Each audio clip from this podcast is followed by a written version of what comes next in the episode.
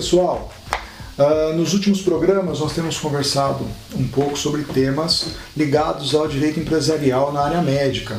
Eu chamei de direito empresarial médico uh, e eu acho que é um assunto onde a gente precisa começar a conversar bastante, porque uh, existem aí um, existe aí um fenômeno de surgimento de muitas empresas médicas que elas prestam serviço né, para hospitais, por exemplo, aquela o que a gente chama de pejotização, né?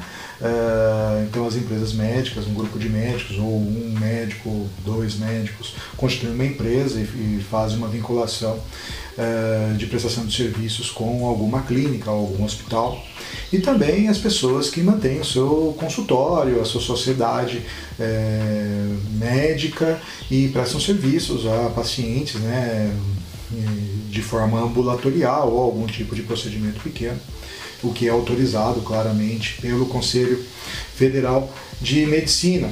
Então aqui nós vamos conversar, conforme eu disse no, no último programa, um pouco sobre a questão da vinculação entre o, os médicos né, e as empresas médicas, que ela pode se dar tanto do ponto de vista é, do corpo clínico mesmo, a pessoa está lá tanto quanto é, é, sócia da empresa médica ou associada, né, por algum é, contrato de associação ou também por um por questão de sociedade, tá? Então aqui a gente tem essa situação e a outra situação é que o médico lá tem na sua na, na casa que alugou, né, onde está abrigada a clínica, sediada a clínica, tem uma sala vazia e ele é, loca essa sala para um outro médico fazer é, os seus atendimentos para os pacientes. Nesse caso, ele não, tem, ele não faz parte do corpo clínico da empresa médica. E aí a gente tem uh, um pouco sobre a questão da responsabilidade civil uh, dessas pessoas com a, as empresas médicas, tá ok? Aqui eu só estou falando de clínicas e hospitais. Isso também se, é, se é, tem guarda relação com a odontologia. Isso também pode acontecer. Muitos dos temas do direito médico é, são é, similares ao direito é, odontológico. Então, você dentista, fique um pouco atento aí sobre é, o que a gente vai falar. Uh, bom, vamos dar um passo para trás. É, nos últimos programas nós falamos do, da resolução 1890 de 2011 do Conselho Federal de Medicina, que lá é, disciplina a questão uh, dos cadastros das empresas médicas, da, é, o que, que, precisa, dos requisitos, é, do pagamento dos seus haveres junto ao Conselho Regional aonde está sediada a clínica, a questão de cadastro de corpo clínico, de responsável técnico, quem é o responsável técnico, para que serve. Então, se você perdeu algum desses programas, a gente está aqui no, no, no, YouTube ou no é, Spotify, a gente tem o, essa é, os programas passados, tá ok? Então vamos lá, vamos falar um pouquinho sobre a questão da responsabilidade civil nesses dois temas que nós falamos. O tema A, o médico que é vinculado uh, ao hospital por qualquer forma de preposição, ou ao hospital ou à clínica.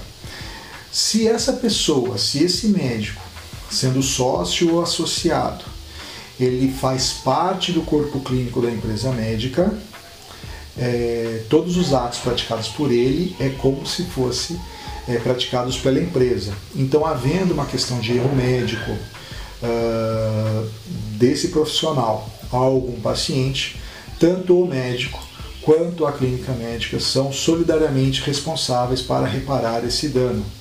É importante a gente falar sobre isso, porque uh, pode, pode existir aí uma questão de risco oculto da própria empresa é, que não foi mensurado, que os médicos precisam fazer aí depois uma cotização aí para para poder fazer frente a um débito que acontece por conta de um, um ato falho dentro da medicina, tá ok? Então, em relação ao, ao paciente, né? tanto o, o, o, médico que faz parte do corpo clínico da empresa médica e a própria empresa médica respondem solidariamente. Isso está descrito no Código Civil e, infelizmente, no Código de Defesa do Consumidor, do qual eu não concordo com a aplicação num caso de relação médico-paciente, mas acontece. A jurisprudência bastante clara nesse sentido. Quando eu falo que não se aplica, existem aí é, outros autores que falam da mesma situação.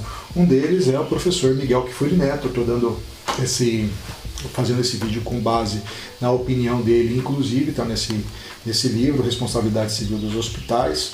É um, para mim, o Dr. Miguel Kifuri, ele é, que ele é desembargador do Tribunal de Justiça do Estado do Paraná. É, ele é um dos, do, dos caras que mais tratam desse assunto, então é melhor ter uma opinião balizada de uma pessoa boa, né?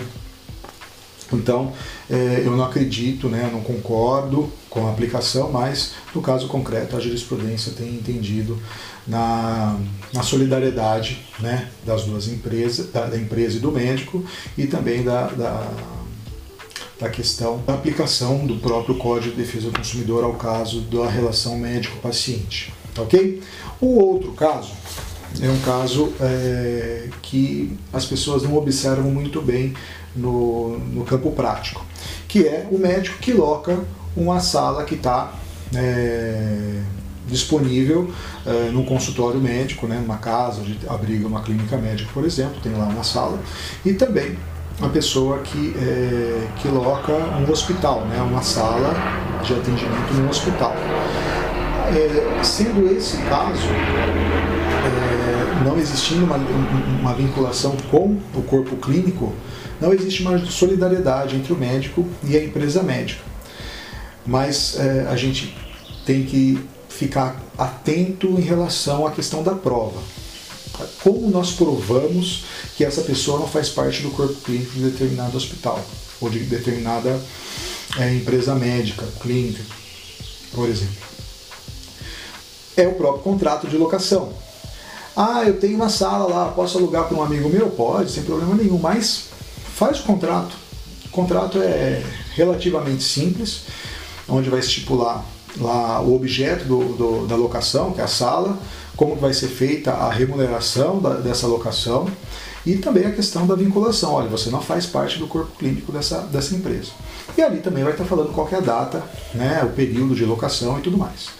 Quando acontecer algum erro médico pelo locatário dessa sala, ou do centro cirúrgico, ou do hospital, Uh, se essa pessoa cometeu algum erro e por algum acaso a, a empresa médica né, for, é, for demandada judicialmente, você tem um contrato que fala assim, olha, eu, essa pessoa não faz parte do corpo clínico, então por conta disso não tem vinculação. E não havendo vinculação, não existe dever solidário de indenizar ninguém. Essa pessoa não faz parte do corpo clínico da empresa. Isso é importante evidenciar. Num processo em geral, na maioria das vezes, quem ganha um processo é quem tem melhor prova. E você tendo esse contrato que não custa nada você fazer, né? Não, é, não, é, não custa dinheiro, né? É, não, custa, mas é melhor você estar seguro dentro da sua atividade e se preocupar com a sua própria atividade médica do que ficar muito preocupado com questões jurídicas. Então, a formalização disso é importante. E como faz o contrato de locação? Você faz um contrato de locação com esses itens que eu falei para você, basicamente, e depois você assina é, esse, esse documento e leva a um cartório de, de títulos e documentos para fazer o registro do próprio contrato, ou pelo menos que seja um contrato particular, assinado por duas testemunhas, com reconhecimento de firma entre o locador e o locatário. É importante porque a data que vai estar tá lá da do reconhecimento de firma, pelo menos vai, vai dar um ar de que é, aquele contrato foi feito em, em, data pretérita. Muitas vezes acontece a pessoa, não, vamos fazer um contrato com data retroativa. Gente, a verdade, né? É, a verdade ela é absurda, ela, é, ela se evidencia de alguma forma. E a mentira né, tem perna curta.